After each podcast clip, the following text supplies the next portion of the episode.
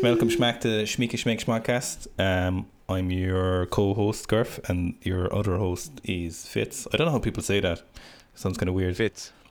We gotta Yeah. we gotta have a trendy intro after the guitar because you know like John Meadows says things like um, "Hi everybody," and then he uh, Yeah. you know he's got like and you're like oh it's John Meadows. So we'll come up with something dumb.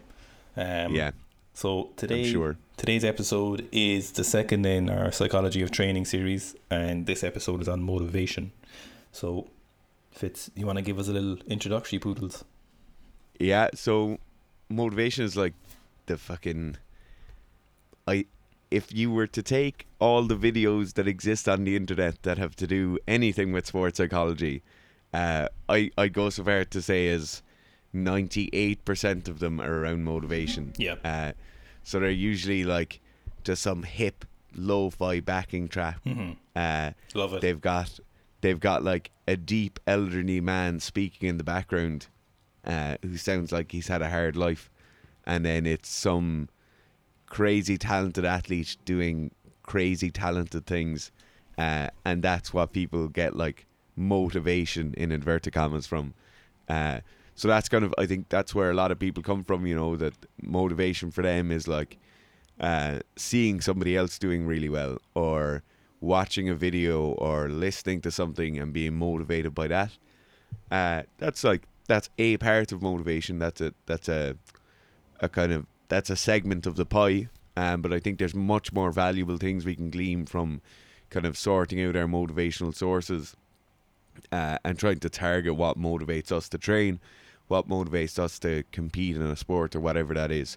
So the kind of the way we're going to run it today is we're going to look at Gurf's motivation uh, so like what motivates him to train now? What motivated him to start training back when he was a baby Gurf uh, and then like at a few key kind of transitional points what his motivations were.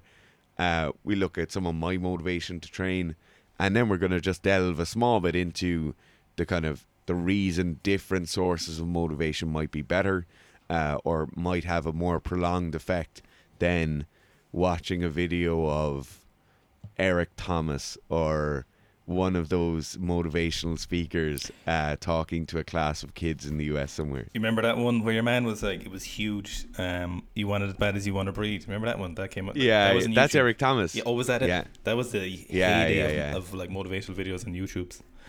My So- God, that, that was when we were like, I'd say we were around 18, 19 when that came out. Yeah, just just And that was like, that was the shizzle. That was it. Like that was how you fucking. Yeah.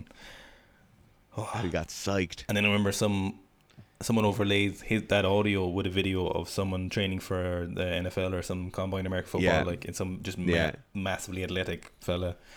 How bad do you want it? Yeah, that was it. How bad do you want it? um, but he was talking about like making money and going to college and stuff. Yeah. All right, so. Uh, my overarching motivations at the moment are basically two things. So one is to achieve the ultimate in my potential. So achieve the maximum possible results that I could as a human being for the snatch, clean and jerk and auxiliary exercises. So that is the ultimate that is fifty percent of my motivation right now. So just achieving so that kind of so when I started weightlifting, it was for the sport of weightlifting, but somewhere along the way that transitioned into I don't really care about competition and well I did and I didn't. It wasn't something like I was I did very well. But at a certain point it changed into I want to see what I can do and lift as much as I possibly can.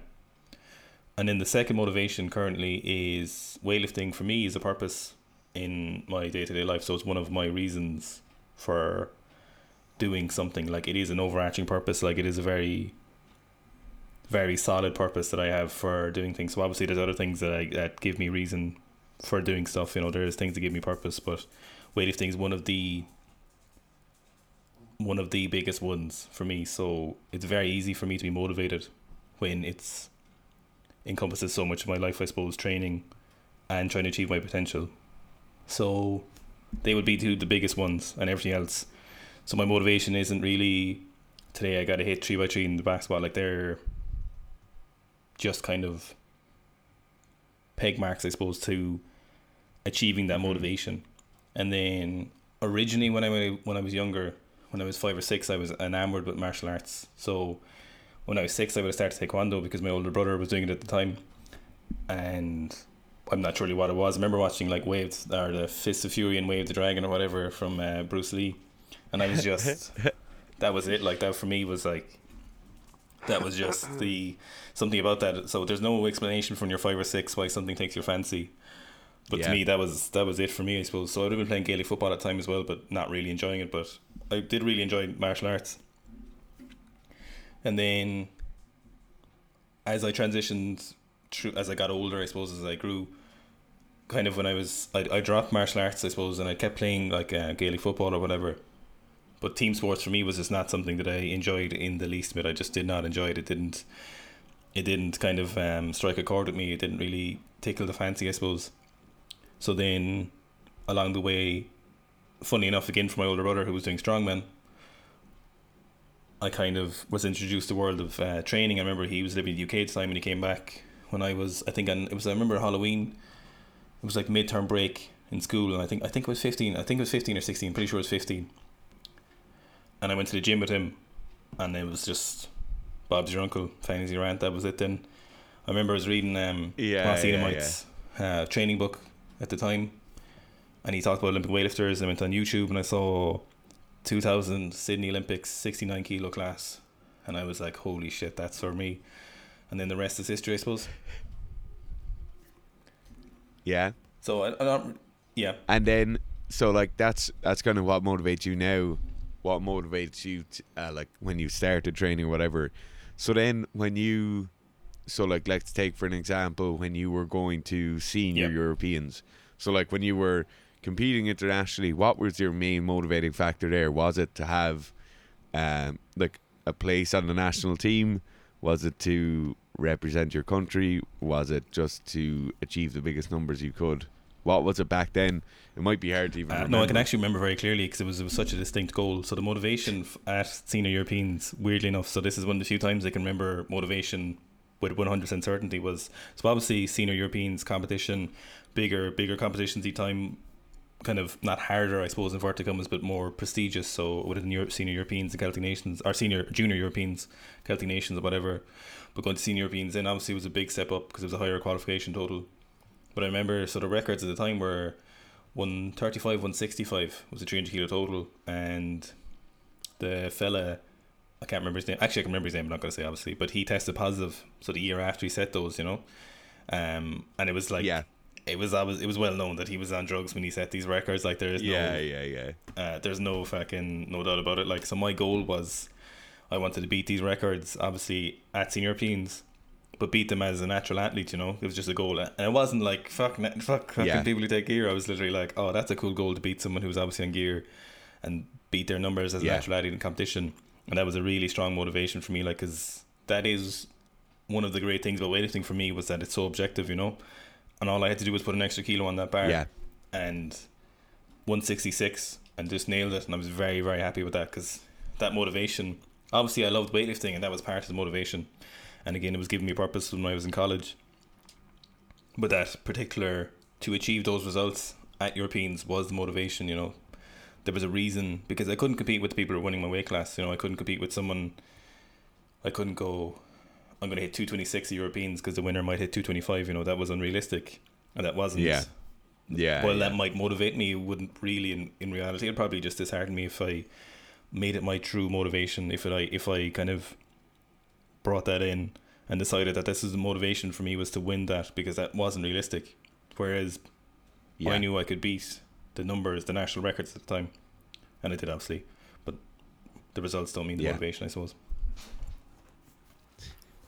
And then I suppose the last point, uh, which might be interesting to look at, is when you transitioned out of competing internationally and competing on the Irish team to just training on your own and training for what you wanted to do.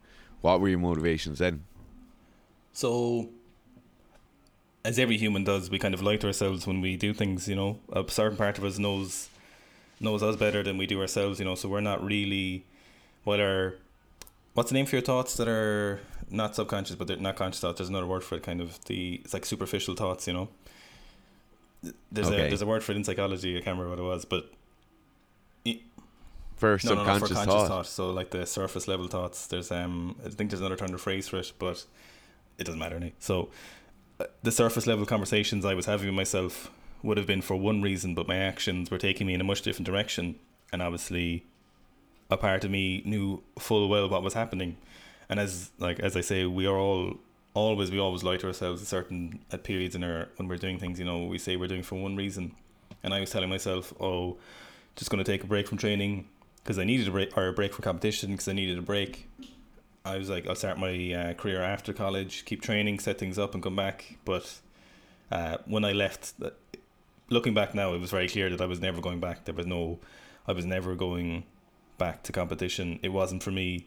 There, there was no what was in the future. I didn't know what it was, but I knew it wasn't going back to competition. And while at times, obviously, Fitz would, you would have known I was being like, oh, I'm going to go back this year or next year, Yeah, yeah. and then next year, and then I remember in 2018 before we went on the rally, I talked to one of the, um, I had talked to Harry Leach of Capital Strength, you know, because he would have been involved with the, the so this was pre, this was kind of before you kind of had to start deciding if you wanted to go for Tokyo, you know, and because I'd been Yeah. telling myself that, I went about the actions.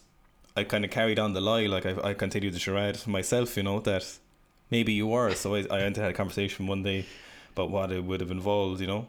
And I knew at, after that conversation, I knew I was like, no, I'm done, definitely done. And it wasn't, um, Yeah, yeah I wasn't yeah. giving up something. I'd given that something up months beforehand because I'd realized I was very Yeah. happy, and I am very happy with what I was doing. Like the motivations became something else, you know. But it's funny how you're still attached to prior kind of um, kind of structures in your brain that, that that's what you need to be doing, you know, for no reason, you know. But I didn't need them, and Yeah. uh, now I'm I'm very very aware of what it is. But these aren't some things I could have told myself four years ago. I couldn't have made myself understand these things. These weren't these weren't Yeah, options, yeah, you know. These wasn't. I couldn't convince myself that that is what you're really doing, you know. And I think from day one, realistically, numbers on the bar in training or not was what mattered to me.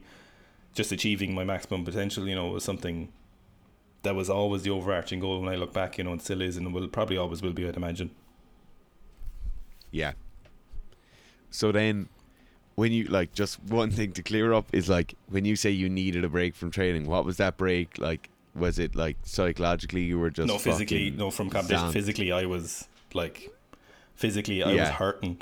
Like I was, you know, I, I- Yeah, I, so yeah, I yeah. talked about this. I think in episode one. I think you know, I got so it was the only. I think I've mentioned it a few times as well. Obviously, we're going to be like Joe Rogan soon, mentioning the same things over. But I had legitimate overtraining syndrome, so like full on CNS fatigue. You know, I was um, I'd wake up in the middle of the night and I'd Yeah. be like just white knuckling my fists, like wide awake instantly. Kind of. Eventually, then it led to me just getting severely sick. I'd imagine my immune system was basically nil from massive levels of cortisol training, or Mhm. cortisol training, from cortisol. I remember one day I was in the lab and I just, I started feeling kind of lightheaded, and I was like, "Oh shit, I better go home" because I'd never, I rarely got sick before, and then I just literally pissed Yeah. Shit and fucking vomited my brains out for four or five days, and I lost like five or six kilos. and then I kind of realized I was like, "This isn't, there wasn't food poisoning, you know, and it didn't seem, it may not have been a virus incidentally, like, but I was, it was a combination of events leading to this." And I was like, yeah, I was like maybe like physically I'd injured my shoulder twice that year. I couldn't lift a bar overhead for like I think it was a total of like sixteen weeks maybe. No, but less, maybe twelve weeks into like split into two separate kind of blocks. Mhm. So I was like, Oh, I think you need a break from competition just for a few months, you know, just to because I'd done so many competitions and I had to do more competitions for the year after. So this would have been in twenty fifteen. And Rio would have been coming up the next year. But I'd finished college and obviously career and weightlifting aren't the same thing. And obviously we don't have the same Yeah, opportunities yeah, we do now, but the work we've put in but at the time that seeking Strength wasn't the thing. So it was I needed to set up a career and facilitate that. And I in my head I would have been maybe twenty twenty was more important than twenty sixteen. So then I took Mhm. that break because physically I needed it. And then here we are. yeah, yeah, yeah, yeah, yeah. And what do you think? So, like, of all the source of motivation you've had over however many years, what do you think is the strongest, or like, is it the motivation you have now to train where you're like achieving your maximal potential as a weightlifter, or what has there been stronger sources of motivation in the past? There has been kind of fires that would have burned brighter in the past at certain periods of time. You know, Yeah. like breakup gains or or like the senior Europeans, like they would have burned very bright, you know, but I think Yeah. over the years they were just burning away what was really underneath, you know, the actual the core structure of what my motivation was was was these kind of two things, you know, a purpose and like achieving physically what I could as a human being. You know, the rest would have been they've Yeah. been kind of sheared off like as the years went by they were just things that were eliminated. They didn't really make a difference. They may have been temporarily, but they weren't we were just getting back to where I am now, you know, there was just paring it away like Yeah. Yeah, so I suppose then, like, to move on from that, my. When I started playing sports, I was like four or five, uh, and I started playing rugby for the team at home. And, like, you don't. When you're playing on a team and you're like, you've just grown up with that, motivation is in no way a thing. Like, you don't struggle with it for me it never ever waned there was no amount of like like i'd never be like oh jeez i wish i didn't have to go training tonight that never existed would never ever have skipped training sessions would never have uh, not listened to advice would never have kind of uh, wanted to basically move off the the recommended path. And that was just i think to a certain extent that's like an institutional level of, of motivation. And you'll see that with with sports teams all the time where uh, people just understand this is a certain way that things are done uh, this is a certain way people are coached. This is a certain way people are expected to train. Uh, and then you don't have this thing where like people drop out or, or feel the need for additional motivation. Uh, I think as I became like a small bit older then uh, so when I might have been 14 yeah probably like 14 or 15 and you start seeing people on like uh, so you start seeing the senior team in the club doing really really well. So uh, like winning big competitions or winning big matches and being up there watching the, that that is a huge motivating factor for like a young kid that I was playing in like like playing in the same field uh, using the same facilities that the senior team do knowing that for me that's only two or three or four years away uh, and seeing those people achieving things with the same jersey on is hugely motivating. Uh, and that was definitely like the big thing for me was like doing having the best possible performance in that jersey so then I could go out and do the things in maybe two or three years time that I saw the senior players doing at, at that time. Uh, and then I think there's like there's other things like uh, kind of regional teams or whatever it was like where they'd amalgamate people and you might get trials for like a Munster youth trial or something uh, and they were motivating they were definitely motivating but they were kind of more just like a fleeting motivation you know? That might be uh, motivation for the next six months or it might be motivation for this year that you want to get on this team or, or whatever it is.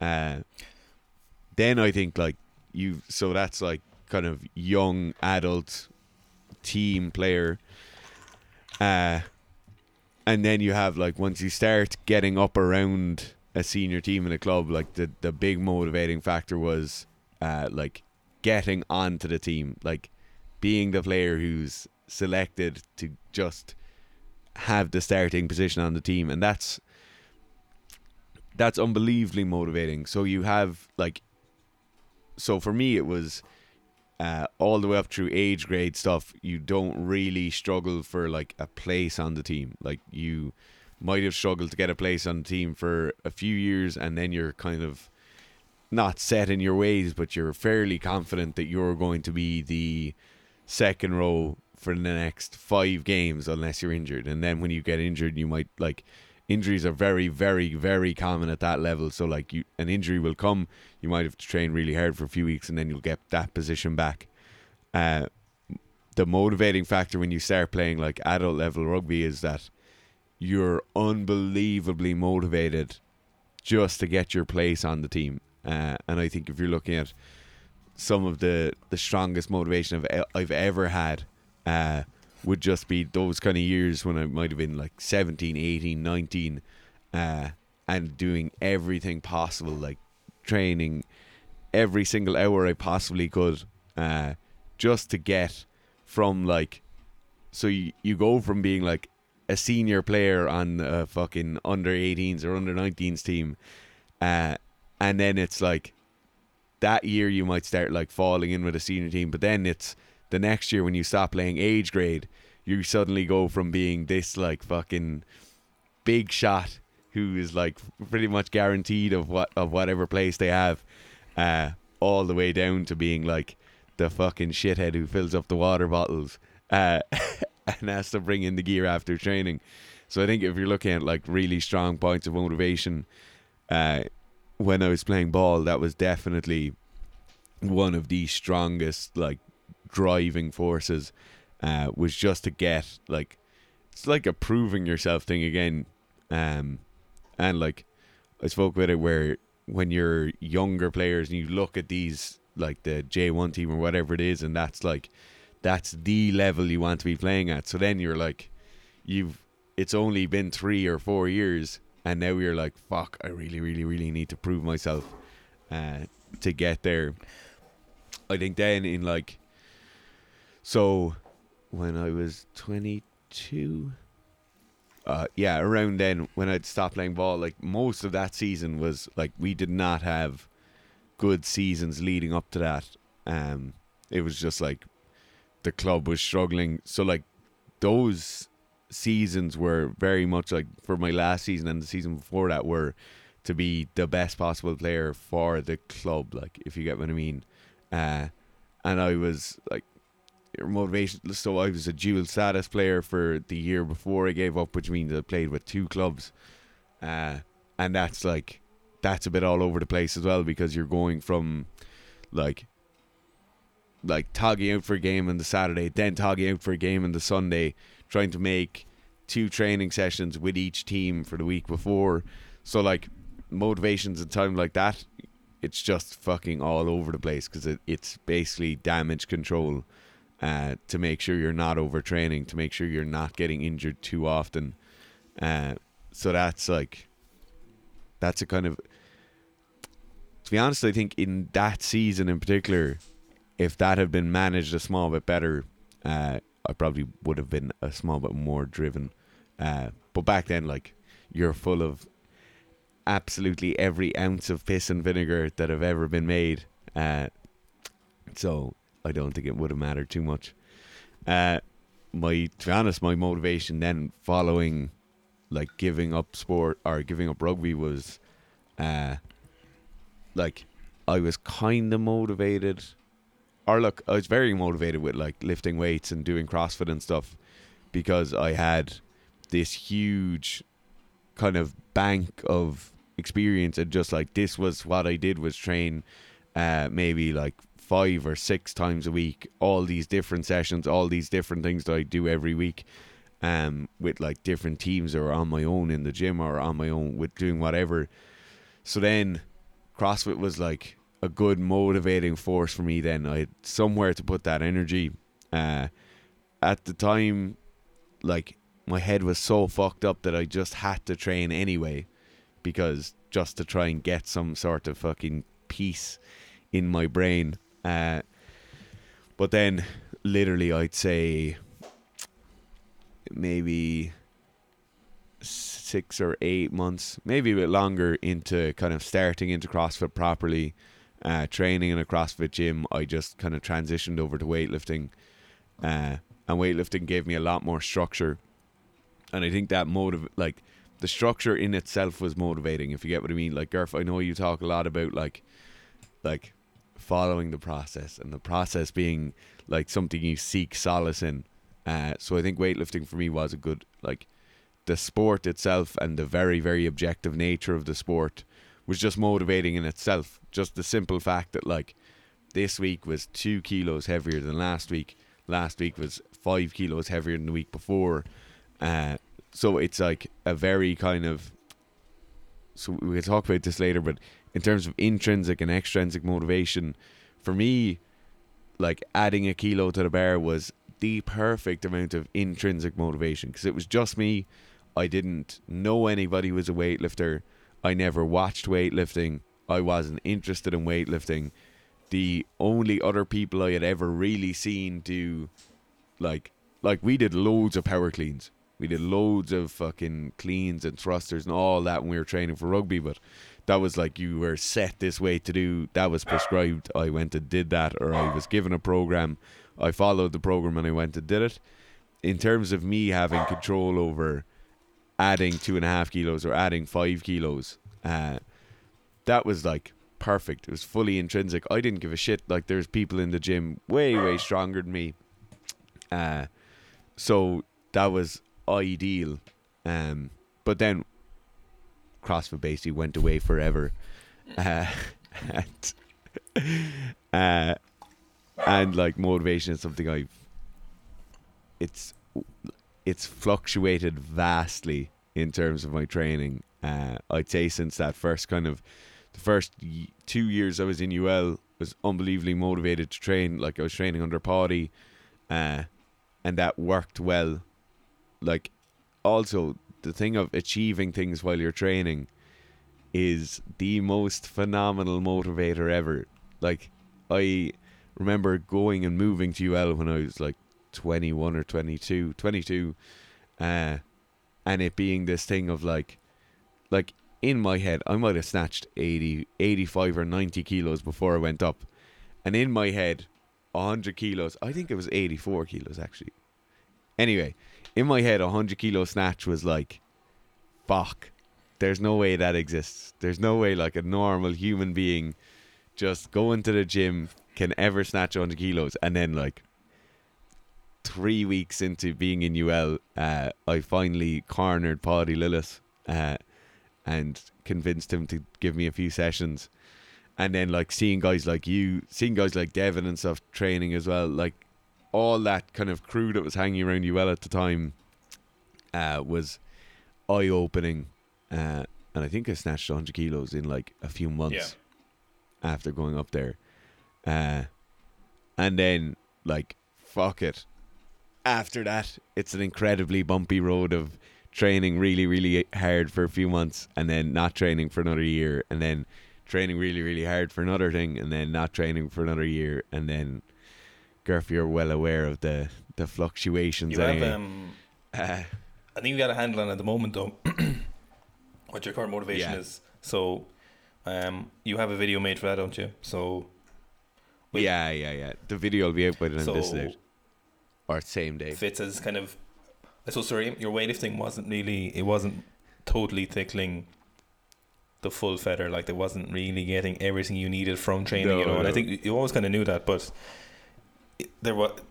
You didn't really know what um what it was you needed extra, you know. So you obviously enjoyed Yeah. weightlifting, but it wasn't the full, it wasn't fully what you needed. And I think your current goal at the moment is something that definitely, um, I'm excited for that goal anyway.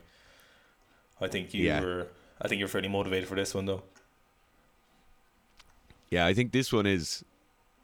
So if like, so periods where in weightlifting I was really like really motivated to train were like to snatch hundred kilos to, uh, like jerk or clean and jerk like one twenty or one thirty or whatever it was. Like very motivated back then. Once that once I achieved that, it kind of waned a bit. Then two years ago, uh, I wanted to hit like big weightlifting numbers, and I did like maybe a year of good training, uh, and snatched like 125 clean and jerked 150, 150 or 155, uh, and then like I was very very happy with that, and then like motivation kind of waned again, you know, uh, but this like the new goal, uh, so if you haven't seen the video, is to back squat 500 pounds, which is like just less than 230 kilos, uh, and run a five minute mile in the same day.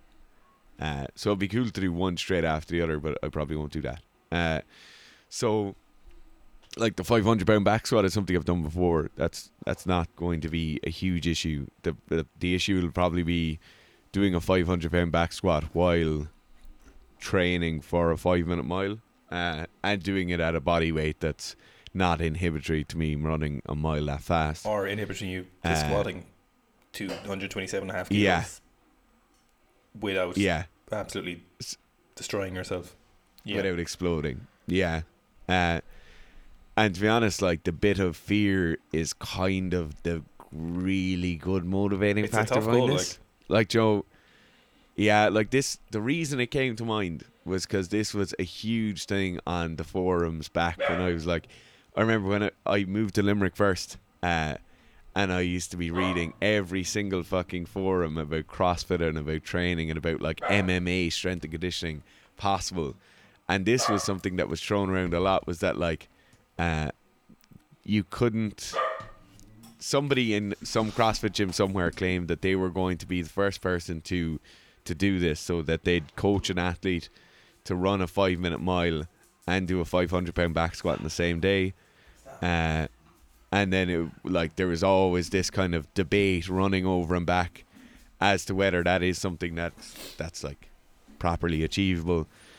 Uh, people have done it since just a good few people have done it since so I know it's not impossible which is important because I'm not fucking Roger Bannister like I'm not a great runner uh, I have a big advantage that I talk about in the video of like I was a good enough runner at that kind of something similar to that distance uh, at one stage in my life, and I've been somebody who can back squat that weight at one Yeah. stage in my life. Uh, so like I'm, in essence, I'm just very detrained, and then I'm extremely detrained in the other. So like that bit of fear is definitely highly motivating for me. Uh, the other thing that's highly motivating for me is that it's like it's that has enough gravitas in my head to be like where I can be like, oh, I'm willing to sacrifice this for that. So like I'm willing to sacrifice uh going out and spending time with people for that. I'm like willing to sacrifice uh having an extra three hours fishing at the weekend for that. Like I'm actually like Yeah. this is like big enough to do that. Whereas like in my head, uh, like fuck it. If you want to talk about things that are incredibly unmotivating, I just ha- feel like I have to mention it now. For me, powerlifting was the least. I can't like I cannot stress this enough. It was the least motivating thing I've ever done in my entire life. It's and it's not for like because you don't see progress. Because like all you do is just go and train and then once you keep training you just see progress like that's it's just oh it was like was the final nail. building a wall yeah oh that was the final nail for me stopping training so like i basically haven't trained properly since december uh and like oh um, like the perfect metaphor for me and powerlifting training was like i was building a wall with really shit stone that was for somebody else's house that I'd never have to look at again, and I wasn't getting paid for it. Yeah. Joe, like it was just, oh, it's just, oh, I've a whole new respect for powerlifters after, but then I also have a whole range of questions as to why they do it. Uh, so yeah, like current motivation is because this is something that's a genuine challenge, uh, which I didn't feel powerlifting was. Like I was never going to go and and fucking compete internationally. That wasn't anything that interests me, or compete at even a high level, or continue training for enough years where I'd be a competitive powerlifter. That wasn't something that I was going to do. So then I wasn't really motivated to train around it. Uh, so yeah, this is like a big enough goal. There's some nice milestones along the way. It's very, very objective, which like you spoke it earlier and I mentioned it where the great thing about weightlifting and a lot of these sports, like a lot of the kind of strength sports or gym based sports, uh, they're highly objective. They're highly measurable. They're really, really easy to track. We can keep an eye on so many different metrics. Like this is perfect. This is adding 50 meters every week or two weeks or three weeks, maintaining that identical pace, uh, and just keep going until I get there. Uh, and as well, it's probably not a bad thing for me to be fitter. No. so Uh, yeah, so like that's that's my motivation at the moment. Um, it's something that is like fucking scary enough and that has enough weight behind it where I'm willing to commit to something. Uh, so yeah, uh, like I suppose if we're to talk about motivation in a small bit more detail, we typically tend to break motivation up into two distinct groups. So one is extrinsic motivation, and one is intrinsic motivation. So extrinsic motivation would be like, uh, me like the Eric Thomas video you spoke about earlier, Garth, uh, or uh, me training alongside uh, Clarence or Gurf or somebody and seeing them with a big squat and then me wanting to have a big squat because I saw somebody else have it. Uh, or look like be it wrong or right, like a lot of professional athletes are extrinsically motivated by things like cash or uh, sponsorships or like fucking endorsement deals, uh, which I think we see a lot of the modern kind of Instagram lifters uh, or Instagram CrossFitters being incredibly motivated for like an endorsement from whatever clothes company or, or supplement company it is. Uh, so that's extrinsic motivation. Intrinsic motivation would then be uh, Gurf wants to snatch 180 kilos because he feels 180 kilos is the maximal amount of weight he can snatch. So he's doing something just for him because he wants to achieve that. Or uh, say for for an Olympian they want to they want to go and compete at Tokyo because they want to make it three Olympics in a row for them. Or they want to somebody wants to go and play golf because uh, whatever it is, there's a, a huge amount of things. So basically, intrinsic motivation is things that are direct directly related to you. So they're just things that are coming from inside you. So intrinsic. Uh, and then extrinsic motivation is things from others or other sources or other things or comparing yourself across to other things. Uh, if we're looking at things that like most of the studies done on like adhering to programs or adhering to protocols or uh, enjoyment or kind of well-being of athletes. Like there's a huge host of, of studies have done most of the time and like this is how we always refer to to uh, like scientific studies. Most of the time it appears as though intrinsic motivation is more powerful for getting people to adhere to like a training protocol or uh, getting them to stay playing with a team or whatever that is. Uh, so, Garf, do you want to give an example of like a source of intrinsic motivation for you? So I think intrinsic motivation for me, what I've what I've already discussed, I suppose there's like there's that is the overarching, that is the entire yeah intrinsic motivation. There is no more to add really. Like there is nothing else.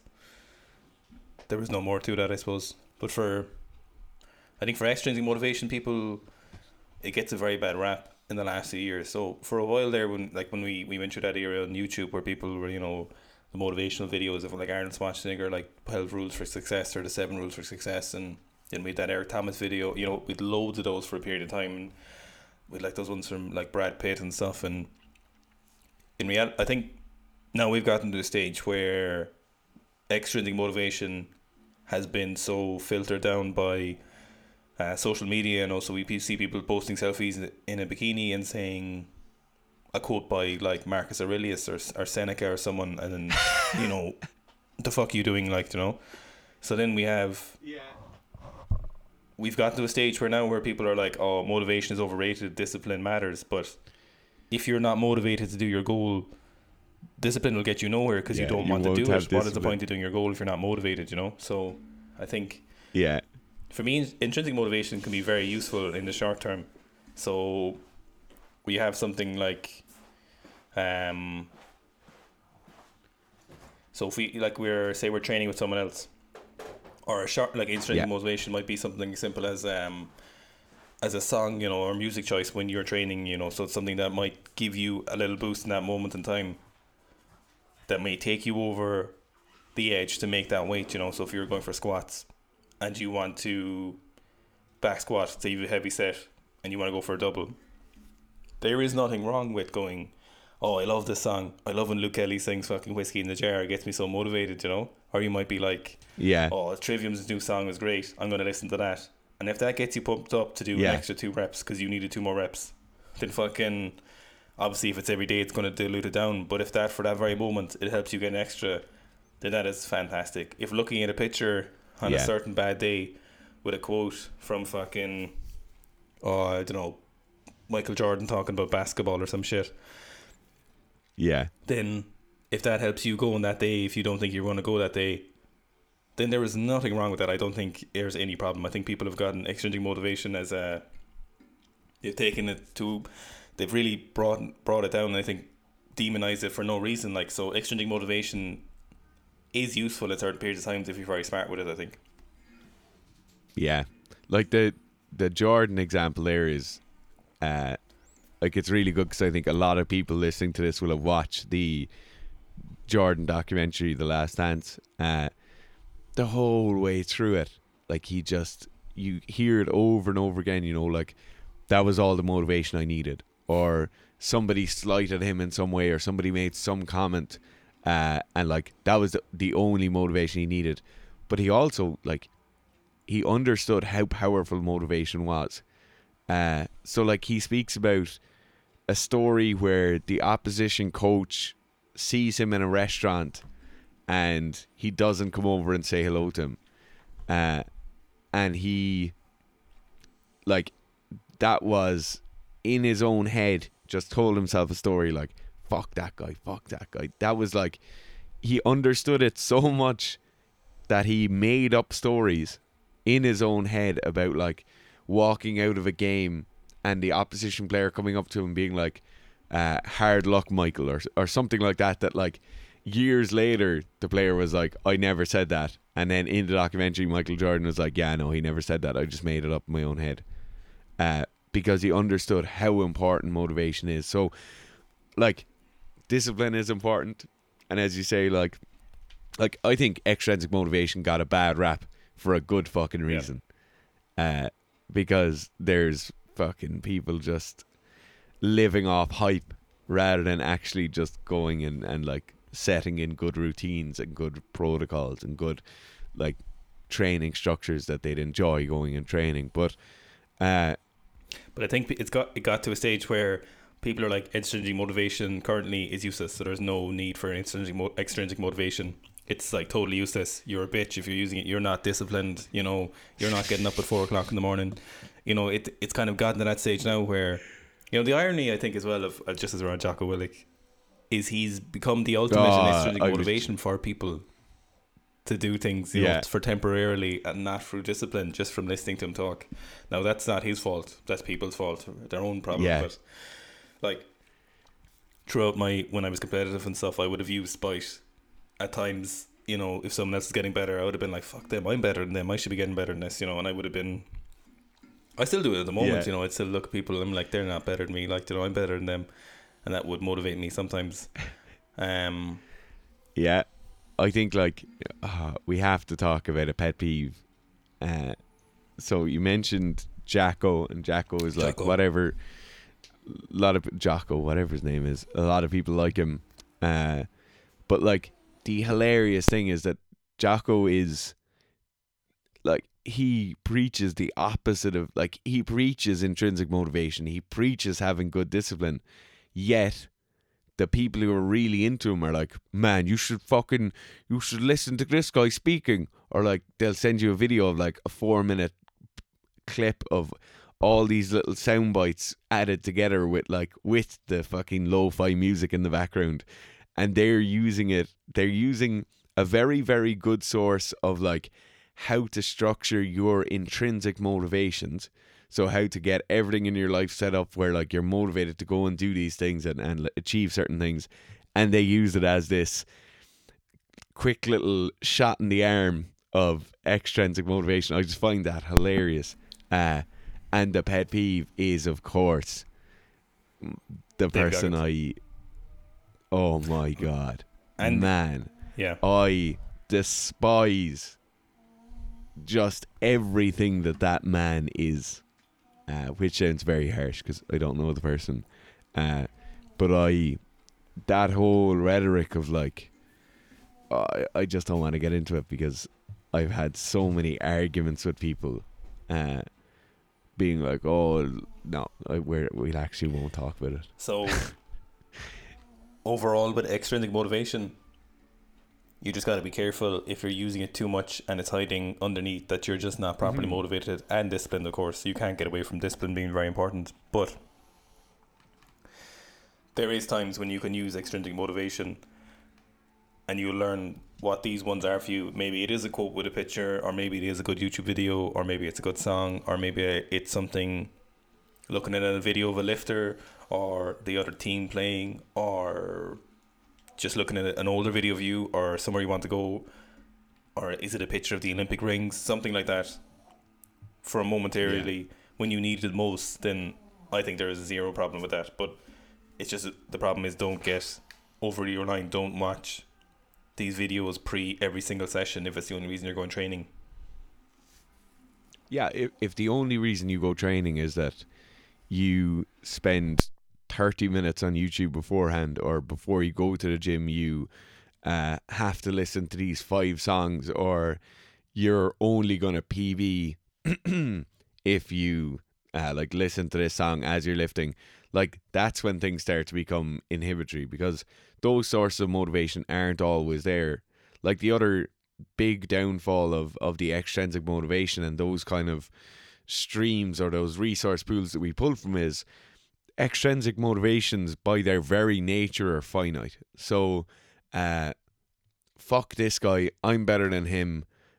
That's a finite resource because this guy isn't always going to be there unless you have a fucking twin brother who lives in the same house as you and works at the same job as you and plays the same sport as you. These people are usually fleeting kind of uh we get fleeting windows into that person's career or sporting career and then it's gone. And then what's the source of motivation? It's like it's the same as it being like i really wanted a 100 kilo snatch and a 120 clean and jerk when i was just starting weightlifting. And then you achieve that and you're like ah shit yeah that's done. Like you know like what's the next thing going to be? So like having those really really fine out or finite extrinsic things that are just about achieving a goal or just about uh like whatever uh getting better than this person or just winning this competition they're not like it's very very similar to goal setting where like they're not a process thing.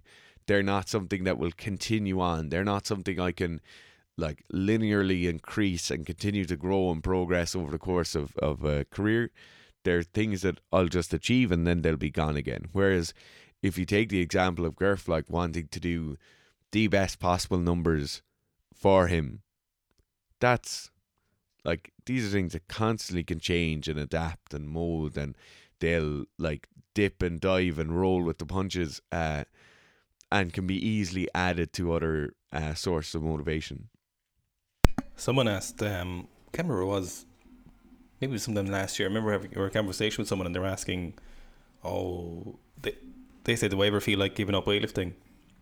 And I can honestly say, not once for one second in the last eight and a half years did I even think for a moment that I was going to stop weightlifting. Not even, I can say this with all honesty, it, it didn't even enter my head that I would stop weightlifting. So because someone was like, "Oh, we all think about that from time to time," and I can truly say I never ever thought I would. Yeah. that I wanted to up weightlifting. Obviously, there was times where I was like, yeah, yeah. "Holy fuck, weightlifting is so fucking hard. Why is it so hard?" But at no point did I ever think oh, I just might as well give up. I just it just didn't even, Yeah. and that may not be a conscious thought. That may be just something my brain is broken. But it was Yeah. it's the truest answer I could give. Like I never even, not even for the momentary second, did I think it's time to go up. You know, and I can't remember we were having the conversation, but it's Yeah. probably better not to. But I think for intrinsic motivation, you may. So for we we can't give you the answer for this. You'll just have to really look at it yourself and decide what is your Mhm. real reason for training. You know, and you may come to realizations that you may not like as well, which is a problem or not a problem. It's it's a the truth is always better than lying to yourself. So you may come to the Yeah. realization that you're and there's nothing wrong with it. You just use weightlifting as a hobby, and you may be telling yourself that oh, I love weightlifting, weightlifting my life. I gave everything to weightlifting. But if you look at your actions, and we'll get to this in our next episode with, with of self reflection, you know, but you may get to a point if you really sit down and think about your training, your actions may not line up with what you think your motivation is, you know, and this is what I'm going back to again is where Mm-hmm. I thought I really wanted to go to the Olympics, but if we're being honest with yourself, I obviously didn't. You know, if we're if Yeah, Like- yeah, yeah. I really thought I wanted to go to the Olympics, but my actions lined up with I didn't care about going to the Olympics. I just wanted to lift more weight in weightlifting. You know, that was now that doesn't that doesn't Yeah, mean yeah. I didn't want to go to the Olympics, but I it wasn't the the very core of my motivation, you know. And so you may have to talk to yourself and be like, "Do you know, I don't really want to go to the CrossFit Games after. I just like doing a bit of CrossFit. You may think I want to be a regional athlete because you see you think it might be the right answer and it may be something people expect of you, but it, in reality, your actions may not line up with that. Now, your ability is different to your actions, so you may not be able to go, but Yeah. you may want to go, and that's totally fine. But if your actions, your discipline, and whatever isn't lining up with what you think your motivation is, and they're very t- closely tied to your goals, you may need to. It will be better for your training in the long run if you figure out that you're lying to yourself. Now, you may have the conversation with yourself over a long period of time, and obviously, it took me years to realize some of this, you know. But Yeah. it could be good for you. It could be great for your training. It may give you more motivation than you previously thought you could have possessed, you know. Yeah, definitely. So, I think that's good. Yeah. Thanks for listening, guys. Um, yep.